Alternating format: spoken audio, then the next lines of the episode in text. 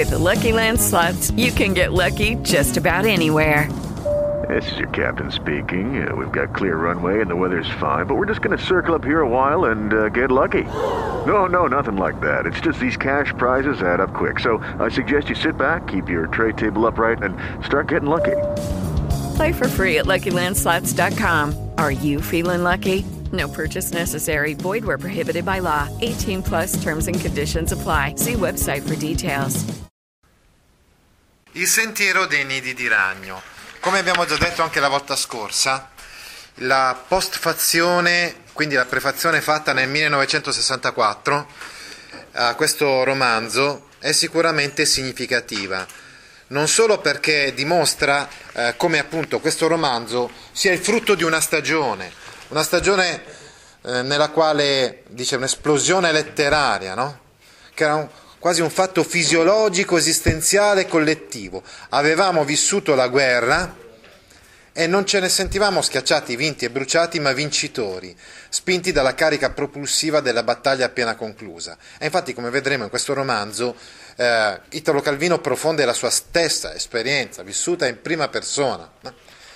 Poi è interessante questa prefazione perché parla anche del neorealismo. Sapete cosa dice in questa prefazione? Dice il neorealismo non fu una scuola, cerchiamo di dire le cose con esattezza, fu un insieme di voci, in gran parte periferiche, una molteplice scoperta delle diverse Italie, anche o specialmente delle Italie fino allora più inedite per la letteratura.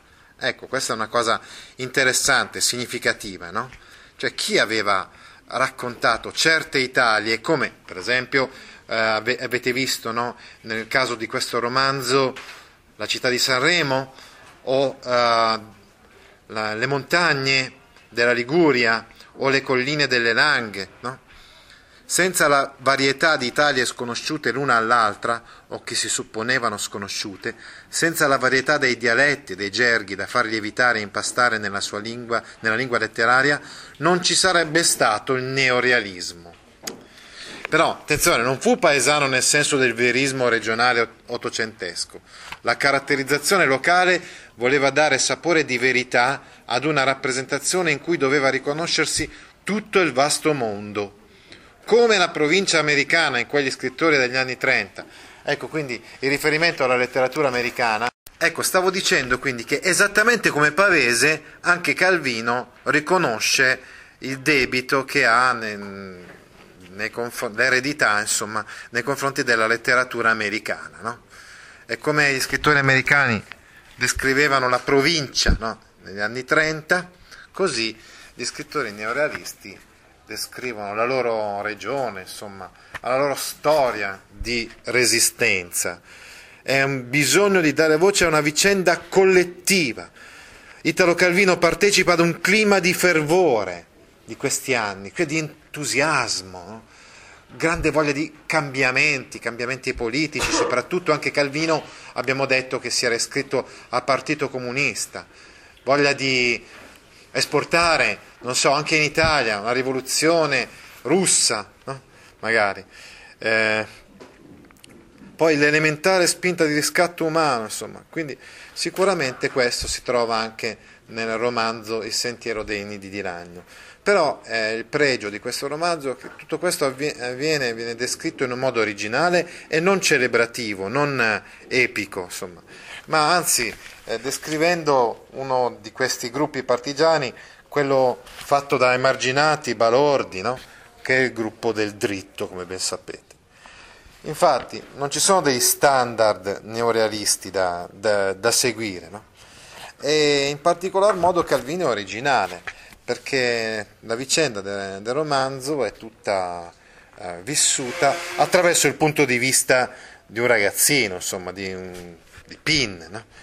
Eh, come ben sapete, insomma, questo romanzo all'inizio mh, l'ambiente è Sanremo, cioè infatti lui e anche la sorella viene chiamata la Nina del Carruggio, no? lui vive tra i carruggi, quindi tra questi vicoli stretti della città.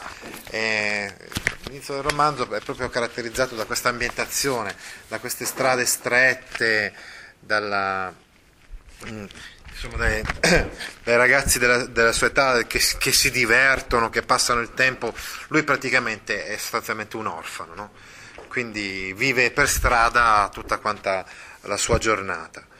E poi, eh, poi appunto comincia l'episodio della, della pistola che viene rubata, vi ricordate, a uno dei marinai tedeschi con i quali si tratteneva sua sorella, che era praticamente una prostituta. E lui eh, ruba la pistola a uno di questi marinai tedeschi e poi la porta in questo sentiero dei nidi di ragno. Ma lo sapete che i ragni non fanno nidi? Già questo titolo, quindi già il titolo di questo romanzo, ci fa capire che questo è un frutto della fantasia, dell'immaginazione, non è qualcosa di realistico. Cioè è sostanzialmente un posto no, nel quale eh, Pin scava e eh, nasconde questa pistola, questa rivoltella, che è stata rubata per darla a un gruppo di, eh, di partigiani. Poi però questo gruppo, eh, anche loro sono un po', eh, come dire, traditori, no? Infatti eh, doveva incontrare in un'osteria di Sanremo. Non si dice chiaramente che quella città è Sanremo, ma lo si capisce. Insomma. Ed è, ricordatevi che Sanremo è la città dell'infanzia e dell'adolescenza di, eh, di Calvino. Uh, è andato lì nell'osteria per incontrare questi partigiani sostanzialmente, per dare loro questa pistola, ma viene catturato dai tedeschi no? e quindi eh, cade in una trappola Pin e viene portato in quella, vi ricordate quel luogo che era stato trasformato in una prigione? È lì che incontra Lupo Rosso.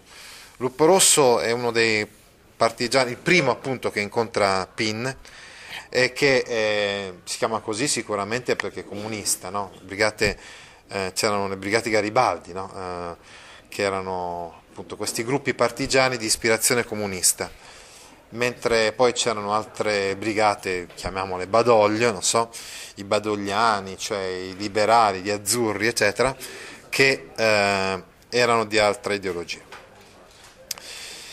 A 16 anni Lupo Rosso, appena appena più grande quindi di, di Pin, grande e grosso, con la faccia gonfia e livida, porta sempre un berretto alla russa. Un ragazzo introverso con ideali molto sicuri in cui crede fermamente. E, e si è fatta una bella fama, una bella reputazione Lupo Rosso tra gli altri partigiani, sono in tanti a stimarlo. A stimarlo. Si trova lì in prigione insieme con Pin. Insieme eh, progettano appunto la fuga eh, dalla prigione, eh, però poi si perdono e si separano. Ed è a questo punto che si pone il brano che noi leggiamo adesso, che si trova alla pagina 152 ho fame. No, scusate, ha fame, perché ricordatevi infatti che questo racconto è narrato in terza persona, quindi le vicende di Pin sono narrate in terza persona, anche se si assume, ecco la originalità di questo racconto, si assume questo punto di vista un po' infantile, la vicenda è narrata assumendo il punto di vista di, eh, di Pin, e così abbiamo questo realismo un po' fantastico, mettiamo insieme il realismo, cioè di una vicenda storica che racconta anche della resistenza e sotto sotto c'è l'esperienza personale de, dello stesso Italo Calvino, che però è fiabesco, fiabesco fantastico per, per, via di questo punto di vista. Lui, eh, lo stesso Calvino, sente l'inferiorità del borghese rispetto al mondo vitale, vitalistico, sensuale, eh, immediato, spontaneo, naturale, rappresentato spesso da questi giovani partigiani. Con la differenza però che, come abbiamo visto, Cesare Pavese rimane comunque distaccato da questo mondo e non riesce a coinvolgersi fino in fondo. Invece Italo Calvino comunque farà il partigiano insieme con loro. Eh? Oh. Bene, quindi stavamo dicendo quindi stiamo introducendo questo brano che è posto nei capitoli tra il quarto e il sesto, anzi c'è un primo brano che noi leggeremo del capitolo quarto del Sentiero dei Nidi di Ragno e invece l'altro brano che, che leggeremo è del capitolo sesto del Sentiero dei Nidi di Ragno. Il romanzo ha 12, 12 capitoli. Ha fame Pin. Ricordatevi che è appena scappato di prigione. Pagina 182. È appena scappato di prigione. Di quest'epoca sono mature le ciliegie. Ecco un albero, distante da ogni casa, che sia sorto lì per incantesimo. Ecco qui, vedete che ah, la realtà spesso è, interpretata come qualcosa di fiabesco, come un incantesimo, cioè il, il ragazzino che è appena riuscito a scappare con Lupo Rosso, poi ha perso Lupo Rosso nel, in questa fuga, eh, immagina che ci sia stato un incantesimo perché si trova davanti un albero pieno di ciliegie, quindi di frutti, come per magia. Pin si arrampica tra i rami e comincia a sfrondarli con diligenza. Dire, prende tutte quante le ciliegie in modo sistematico, eh? non ne lascia su neanche una. Eh? Un grosso uccello gli piglia il volo quasi tra le mani, era lì che dormiva.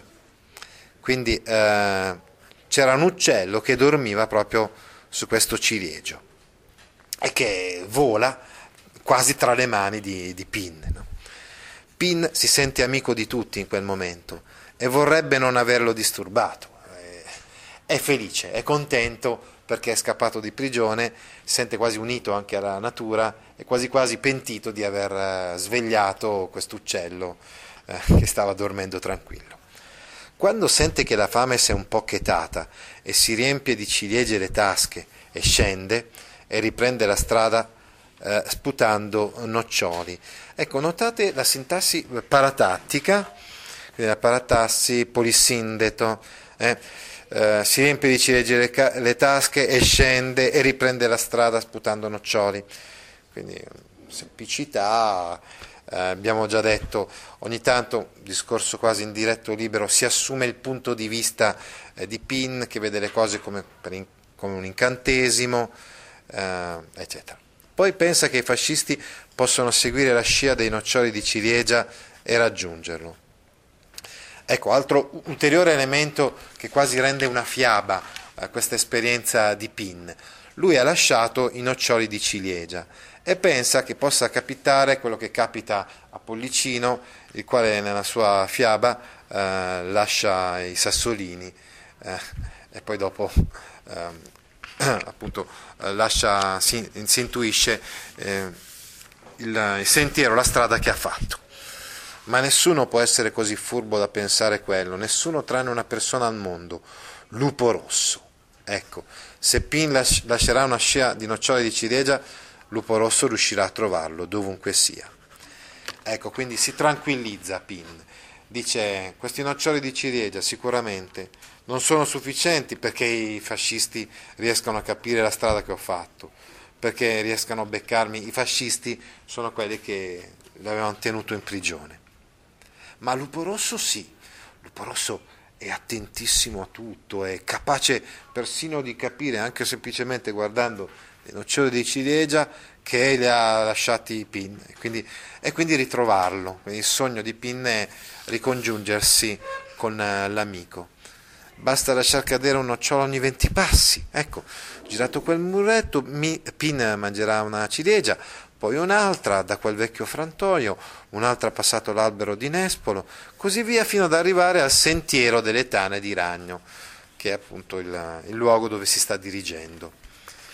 Ma ancora non ha raggiunto il fossato che già le ciliegie sono finite. Porca miseria, non sono state sufficienti, non ha contato bene e quindi non, ha, non, lascia una scia sufficiente per essere ritrovato da, da Lupo Rosso.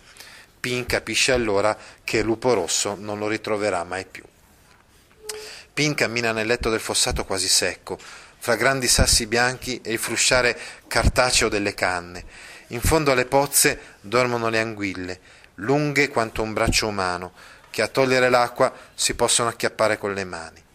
Alla foce del torrente, nella città vecchia, chiusa come una pigna, dormono gli uomini ubriachi e le donne sazie d'amore. Quindi da lontano si intravede la città, che probabilmente è la, la città di Sanremo, abbiamo detto. La sorella di Pin dorme sola o in compagnia e si è già dimenticata di lui, non pensa né se è vivo né se è morto. Quindi abbiamo detto che Pin è lasciato a se stesso e la sorella il suo mestiere, che è il mestiere più antico del mondo, e quindi si disinteressa totalmente eh, del fratello. Sulla paglia della sua cella, unico veglia il suo padrone Pietro Magro, vicino a morire, col sangue che diventa giallo di piscio nelle vene. Ah, ecco, qui ricorda uno di quelli che è rimasto in prigione e che, eh, che è ammalato. Uh, Pin è arrivato ai propri posti, ecco che piano piano Pin è riuscito a ritornare nei posti che conosce molto molto bene, no? nelle vicinanze della città di Sanremo appunto. Ecco il Beudo, il Beudo è una terrazza sulla collina, ecco la scorciatoia con i nidi, cioè con quel posto in cui lui pensa ci siano i nidi di ragno, no? che non esistono abbiamo detto i nidi di ragno. Riconosce le pietre, guarda se la terra è stata smossa, no, nulla è stato toccato. Quindi è tutto a posto. Là, in quel posto dove aveva sepolto, nascosto la pistola, eh, non ci è arrivato nessun altro. Scava con le unghie, con ansia un po' voluta, a toccare la fondina ha un senso di commozione dolce. Contentissimo quando tocca la fondina della pistola, vuol dire che è tutto a posto, vuol dire che ha ritrovato il suo piccolo tesoro. Come da piccolo ha un giocattolo sotto il guanciale. Prova la stessa identica sensazione che, provava, che si prova da bambini quando si trova un giocattolo sotto il proprio cuscino. Estrae la pistola e passa il dito sugli incavi per togliere la terra. Dalla canna, svelto svelto, esce un ragnetto. Era andato a farsi il nido dentro. ecco perché vi dicevo discorso in diretto libero. E questo è il pensiero di Pin, che pensa che, che, i, nadi, eh, scusate, che i ragni vadano a farsi i nidi lì. Questo sentiero. Ah, mica può pensarlo il narratore o oh, Italo Calvino, una, una cosa del genere. È bella la sua pistola, è l'unica cosa che resti al mondo a Pin. Eh, ecco, abbiamo detto che la guerra, eccetera, la pistola, sono visti da Pin come un grande gioco. Anche prima, per esempio, ho detto, ha ritrovato la pistola come quando da bambino trovava il giocattolo sotto il cuscino. E insomma è più importante nasconderla e toccarla, godersela nel senso di toccare eh, la canna della pistola, mh, mm, la fondina, eccetera, piuttosto che usarla. Perché dobbiamo ricordare che Pin comunque è un ragazzino, eh, cioè, quindi è più, è più un gioco che non altro. Pin impugna la pistola e immagina di essere Lupo Rosso. Cerca di pensare a cosa farebbe Lupo Rosso se avesse quella pistola in mano. Ma questo gli ricorda che è solo, che non può cercare aiuto da nessuno, né da quelli dell'osteria così ambigui e incomprensibili, né da sua sorella traditrice, né da Pietro Magro carcerato. Purtroppo il ricordo di, Pietro, di, Lu, di Lupo Rosso mi fa venire in mente che ha perso il suo amico, il suo compagno, è la sua guida anche, e quindi che maledettamente solo e non sa neanche a chi potersi rivolgere. Non solo non si può rivolgere a quelli dell'osteria, bisogna starci attenti, che magari c'è qualche spia fascista in mezzo a loro, ma non si può uh, affidare neanche della sorella, che hanno detto oltretutto che la sorella è spesso immanicata con i tedeschi, tedeschi e con i fascisti. Anche di quella pistola non sa che farsene, non sa come si carica, se lo trovano con la pistola in mano sarà di certo ucciso. La rimette nella fondina e la ricopre di pietre e terra ed erbe. Se non ricordo male, la ritroverà poi alla fine, no? quando eh, reincontra Cugino nel capitolo finale del, eh, del romanzo. Ora non gli resta che mettersi a camminare a caso per la campagna e non sa assolutamente cosa fare. È un momento un po' particolare della vita di Pin. Potrebbe essere rischioso ritornare in città e quindi va un po' a casaccio, non sa neanche, dove, non sa neanche bene dove andare. Ma il pianto già lo raggiunge e annuvola le pupille e inzuppa le vele delle palpebre. Prima piovigina silenzioso, poi scroscia di rotto con un martellare di singhiozzi per la pioggia. È uno dei momenti più difficili eh, e più complicati e tristi del romanzo perché Pin è totalmente solo, oltretutto comincia anche a piovere. e quindi si lascia andare. Ricordiamoci che pur sempre un ragazzino si mette a piangere. Mentre il ragazzo cammina così piangendo, una grande ombra d'uomo sorge incontro a lui nel beudo. In questa terrazza sulla, sulla collina, proprio nel momento di maggiore sconforto, di maggiore solitudine, eh, eh, ecco che compare il personaggio a cui attaccarsi, a cui aggrapparsi. No? È eh, famoso cugino. Eh. Eh, però poi nel corso del racconto lo, lo conosceremo meglio. E infatti Cugino, che appartiene per il momento al distretto del dritto, quindi a uno di quei gruppi eh, di, di, di, partigiani, lo condurrà dal dritto, eccetera, poi però se ne andrà via da quella compagnia di, un po' sbandata eh, del dritto e bisognerà aspettare la fine del romanzo, perché ancora una volta, vagando per la campagna, Pin incontri di nuovo Cugino e allora, solo allora sarà chiaro definitivamente a Pin che Cugino è l'unico amico uh, di cui potersi fidare, è l'amico che ha cercato da, da tanto tempo.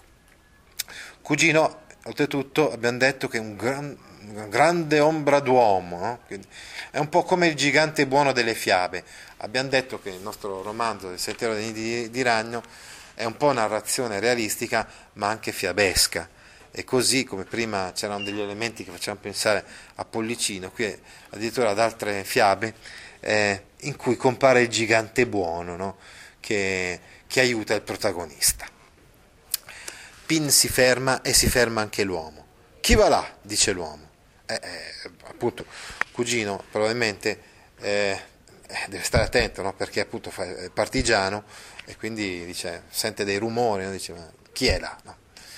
Pin non sa cosa rispondere, ha le, lacri- le lacrime che urgono, abbiamo detto che prima appunto stava, stava piangendo, e ripiomba in un pianto totale, disperato, e non sa cosa rispondere e si mette a piangere disperatamente.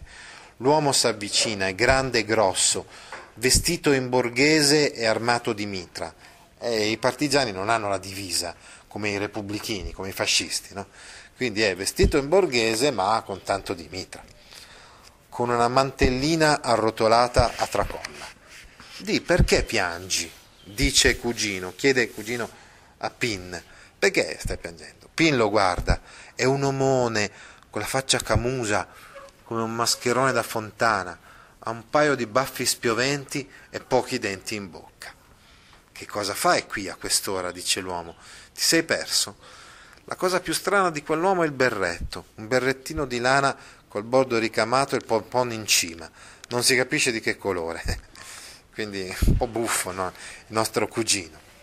Ti sei perso, io a casa non ti posso riaccompagnare, io con le case ho poco da vedere, non posso mica riportare i bambini smarriti io. Quindi dice, per caso ti sei perso da casa? Io di sicuro non posso riportarti a casa, in città, insomma. Andare in città per un partigiano come cugino poteva significare solo pericolo e rischio. E poi qui c'è un, pe- un pezzo non riportato, incomincia il dialogo insomma tra Pin e cugino, che, e quindi il legame, si stringe il legame fra di loro che eh, appunto ritornerà, come vi dicevo, alla fine del romanzo. Lo conosci Lupo Rosso? chiede Pin. Per Dio se lo conosco, Lupo Rosso è uno del biondo, io sono uno del, del dritto. E tu come lo conosci? Ecco, Lupo Rosso, abbiamo detto, pur essendo un ragazzino di 16 anni, questa è la cosa straordinaria di questa guerra di resistenza, di questi partigiani. Cioè che molti di questi partigiani erano ragazzini, eh? Eh, quindi Lupo Rosso, pur essendo un ragazzino di 16 anni, è un partigiano conosciuto e come conosciuto anche da Cugino, che dice infatti so benissimo che lui è del gruppo del biondo, mentre invece io sono di quello del dritto. Abbiamo già sottolineato che eh, i partigiani si chiamavano con uno pseudonimo, anche per sviare insomma, le indagini dei fascisti. Mm. E tu come lo conosci? Ero con lui, con Lupo Rosso, l'ho perduto. Siamo scappati in prigione. Abbiamo messo l'elmo alla sentinella, insomma abbiamo infilato un bidone e come ben ricordate nella testa della sentinella della prigione per scappare e alla fine ce l'hanno fatta, sono riusciti a scappare infatti. A me prima mi hanno frustato con la cinghia della pistola, perché l'ho rubata al marinaio di mia sorella. Mia sorella è la nera di Carrugio Lungo. L'omone in birettino di lana si, passò, si, passa un dito sui baffi. Già, già, già, dice, nello sforzo di capire la storia tutta in una volta. Ecco, abbiamo notato infatti nel discorso un po' arraffato eh, di Pin, abbiamo notato che lui è stato, cioè, dato un po' di cose per scontate, è stato molto informale, la, sua, la sintassi è molto informale. A me prima mi hanno frustato, no? cioè, ricorda tutte le vicende che ha dovuto passare quando è stato beccato insomma, dai tedeschi, dai fascisti e l'hanno frustato con la cinghia della pistola perché, perché io ho rubato la pistola al marinaio di mia sorella, cioè a quell'uomo che andava, tedesco insomma, che andava con, con mia sorella. E mia sorella è la nera di Carrugio Lungo, viene chiamata così, anche lei, soprannome. Carrugio, vi ho già detto che sono questi vicoli mm, della città di Sanremo. E, e, il cugino ascolta il racconto di Pin, dice, già, già, già, e adesso dove vuoi andare? Non lo so, dice Pin, tu dove vai? Io vado all'accampamento. Si intende l'accampamento della brigata dei partigiani. Mi ci porti, disse Pin. Vieni, hai mangiato? Ciliegie, disse Pin, dice Pin. Beh, tieni del pane e tira fuori di tasca il pane e glielo dà. Ecco come avviene eh, l'arruolamento, diciamo così, di Pin. Ecco come Pin diventa un partigiano. Semplicemente eh, Cugino gli dice eh, io vado all'accampamento. Poi dice, eh, Pin stesso gli dice, mi ci porti, cioè, dice, non sa dove andare, non sa dove sbattere la testa.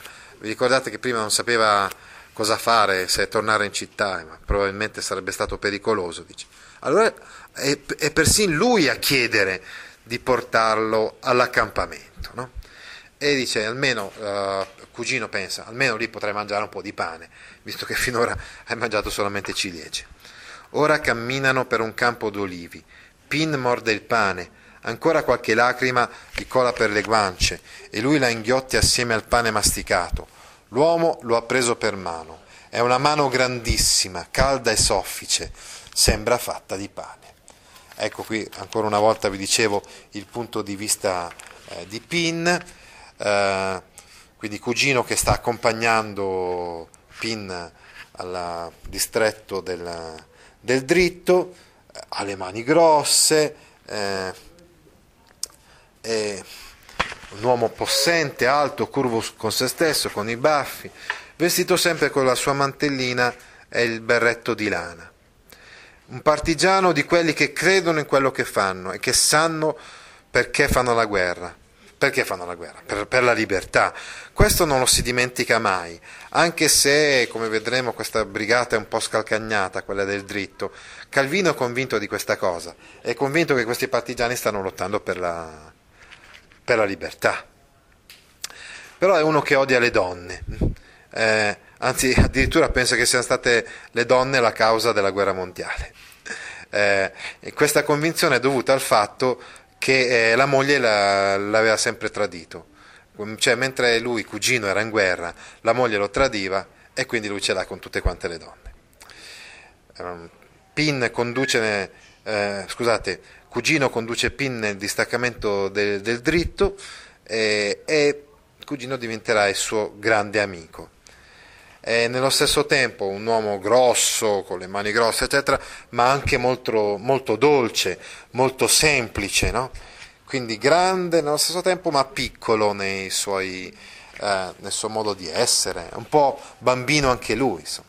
fermo nei suoi ideali, proprio la persona di cui Pin ha bisogno, una volta che ha perso il padre, in un certo senso cugino gli fa da padre.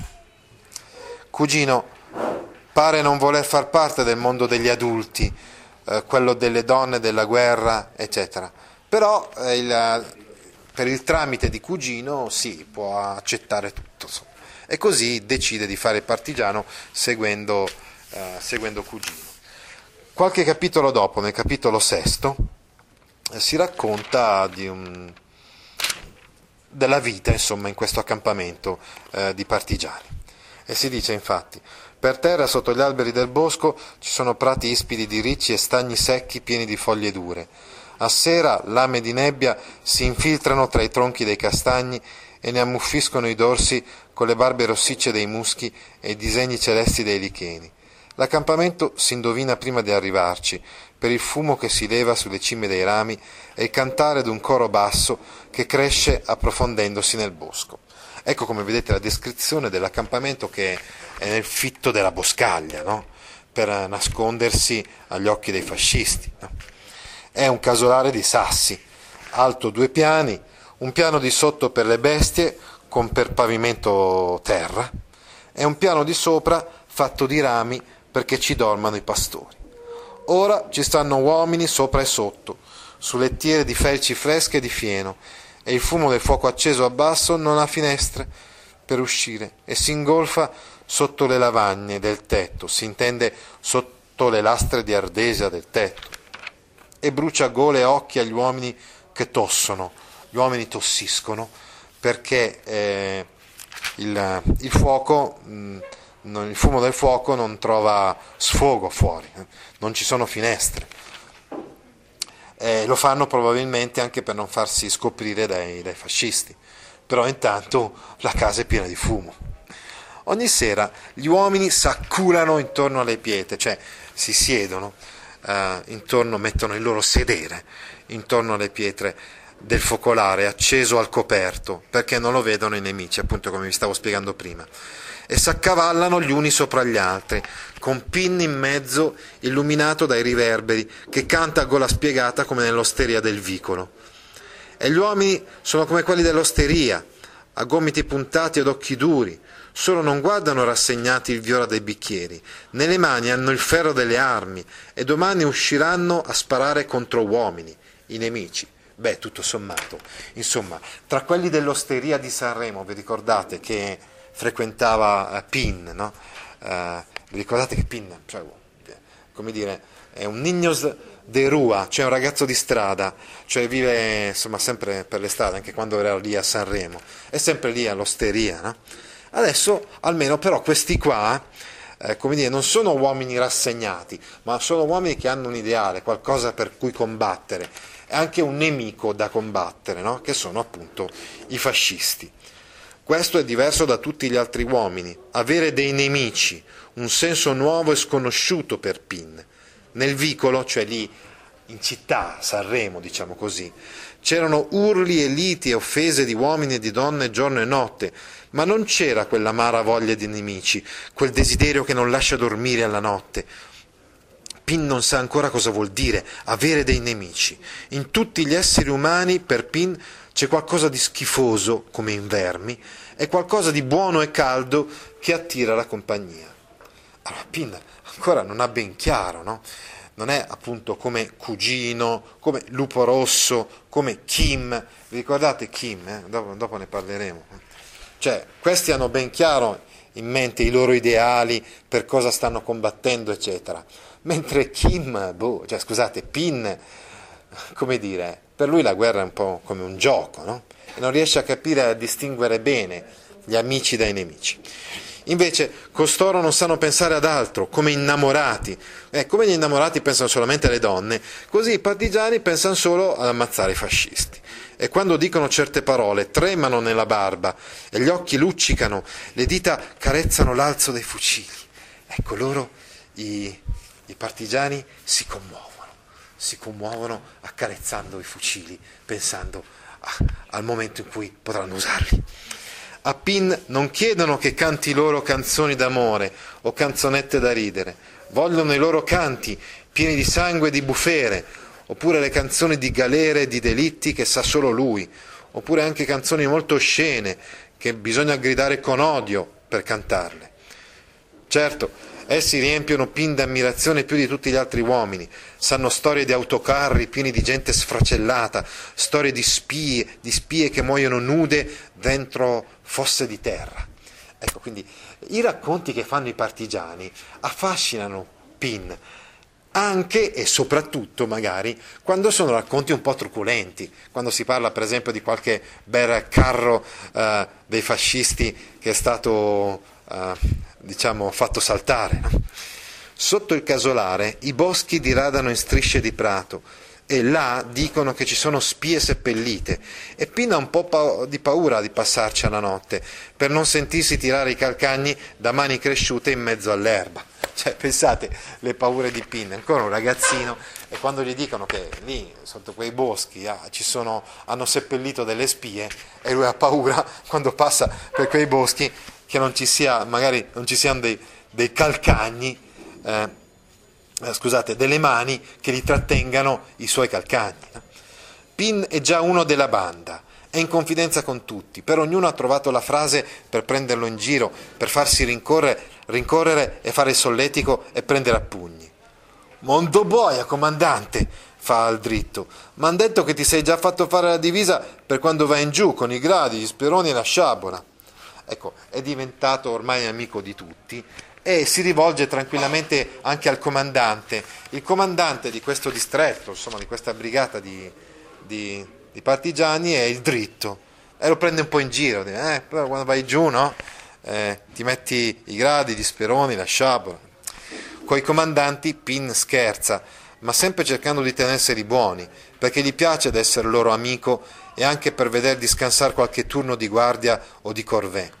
Il dritto è un giovane magro, figlio di meridionali emigrati, con un sorriso malato e palpebre abbassate dalle lunghe ciglia. Di professione fa il cameriere, bel mestiere, perché si vive vicino ai ricchi, e una stagione si lavora e l'altra si riposa. Ma lui preferirebbe starsene sdraiato tutto l'anno al sole, con le sue braccia tutte nervi sotto la testa. Invece, suo malgrado, ha una furia che lo tiene sempre in moto, gli fa vibrare le narici come antenne, gli mette addosso un sottile piacere a maneggiare le armi. Al comando di brigata hanno delle prevenzioni contro di lui, perché sono arrivate informazioni poco buone sul suo conto dal comitato, e perché nelle azioni vuole sempre far di testa sua e gli piace troppo comandare e poco dare l'esempio. Però quando vuole è di fegato, e comandanti ce ne sono pochi, così gli hanno dato quel distaccamento su cui non si può fare grande assegnamento, e serve più per tenere isolati degli uomini che potrebbero rovinare gli altri. Il dritto è offeso di questo col comando, e fa un po' per conto suo e batte la fiacca. Ogni tanto dice che è malato e passa le giornate sdraiate sul letto di felci fresche del casolare, con le braccia sotto la testa e le lunghe ciglia abbassate sugli occhi. Ecco, questa è la è il primo momento in cui si incontra il dritto, il comandante. Attenzione però, voi sapete bene però come va a finire la, la vicenda, cioè che lui prova amore per la Giglia. La Giglia però è la moglie di Mancino e quindi eh, quando poi si scopre questa, questa tresca insomma, fra il dritto e la Giglia, il dritto brucia tutto il casotto, il capanno in cui risiedeva la brigata, quella casa di cui stavamo prima, eh, parlando prima. Così poi arrivano i tedeschi eh, e, e, quindi eh, alla fine del libro il dritto sarà preso dai tedeschi e fucilato. No? E così Pin rimarrà da solo e rincontrerà Cugino, come ben sapete. No? Qui ci vorrebbe un commissario, poi il commissario viene, vi ricordate che viene Kim?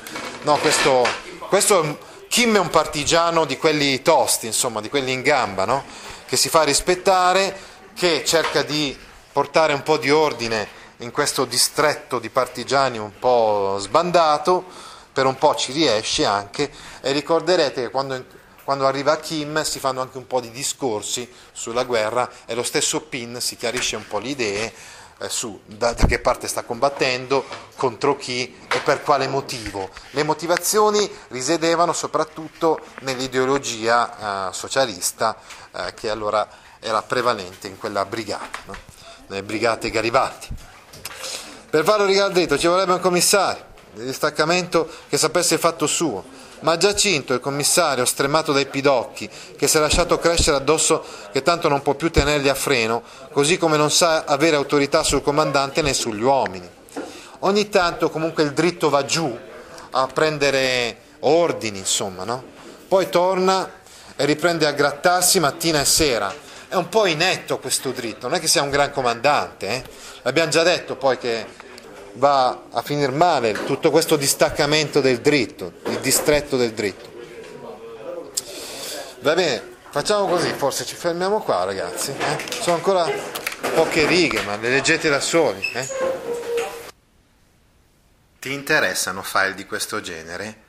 Allora vieni su www.gaudio.org e iscriviti alla newsletter A Scuola con Gaudio all'indirizzo www.gaudio.org/news.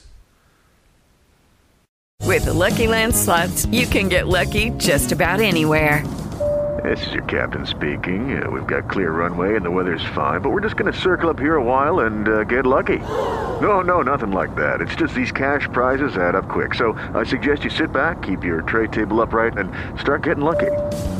Play for free at LuckyLandSlots.com. Are you feeling lucky? No purchase necessary. Void where prohibited by law. 18 plus terms and conditions apply. See website for details.